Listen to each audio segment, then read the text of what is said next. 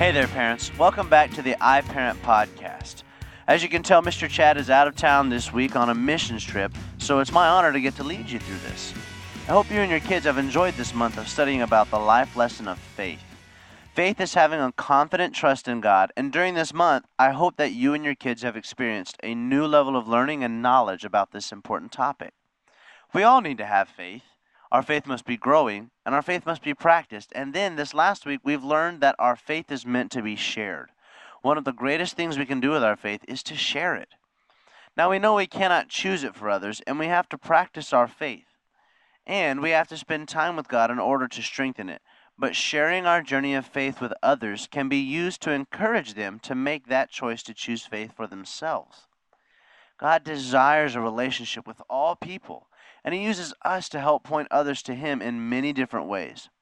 Help your kids realize that they could be used by God to share their faith with their friends in all kinds of different places at home, at school, in the mall, walking down the street, when they're playing with their friends in the neighborhood.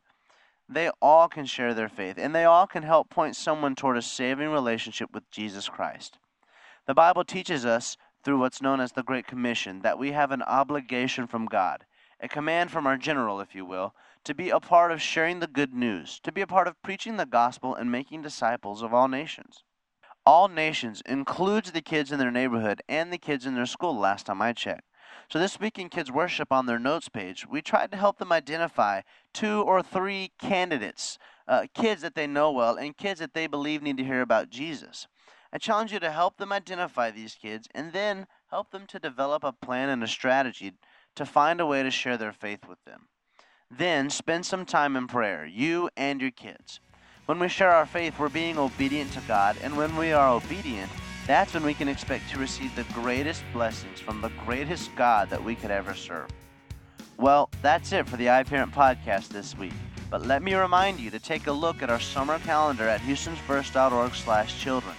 There's all kinds of activities going on this summer, and you can sign your kids up there today. Until next time, happy parenting and know that we are praying for you.